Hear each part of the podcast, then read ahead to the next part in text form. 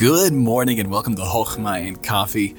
Now, today we are, I don't think I really need to say this, but I think we all know we are living in interesting and even dark days. But the truth is, dark days have a funny way of showing us who is true and real and who's going to stay faithful to Christ no matter what. And that's also what we see in our Bible today as we look as we're continuing Matthew in Matthew 27. Jesus has just died. And if we pick up Matthew 27 in verse 57, it says this When the even was come, there came a rich man of Arimathea named Joseph, who also himself was Jesus' disciple. He went to Pilate and begged the body of Jesus. Then Pilate commanded the body of Jesus to be delivered, or the body to be delivered. And when Joseph had taken the body, he wrapped it in a clean linen cloth and laid it in his own new tomb, which he had hewn out in the rock. And he rolled a great stone to the door of the sepulchre and departed. And there was Mary Magdalene and the other Mary sitting over against the sepulchre. Friend, this is huge.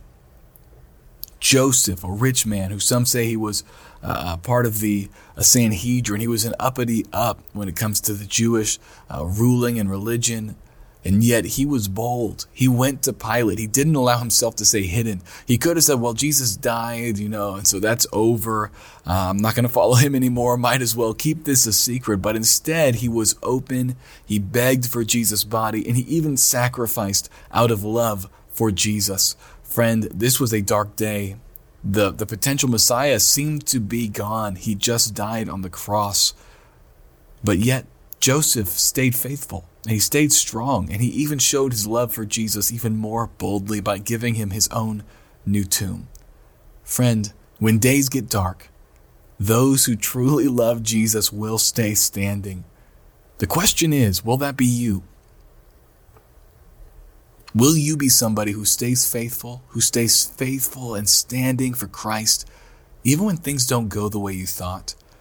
I want to be very honest. There are some people online who are potentially false prophets right now and, and saying things that they're, claiming God has shown them these things, and people are, are resting in the words of these men. Friend, if these things do not come true, may I encourage you don't let your heart be troubled. These dark days do not disprove a good God. They do not disprove a loving God. I believe that God is wanting to deepen your faith. He's wanting to deepen your heart and your love for Him and Him alone. And so, friend, allow these hard times, the trial of your faith, to work patience, to work endurance, and stay faithful to Christ, even when it seems like all is lost. For it is in these hard days that your faith grows and your faith strengthens and your patience becomes even more resilient. So stay faithful, friends. Well, I hope you have a great day, and I'll talk to you tomorrow.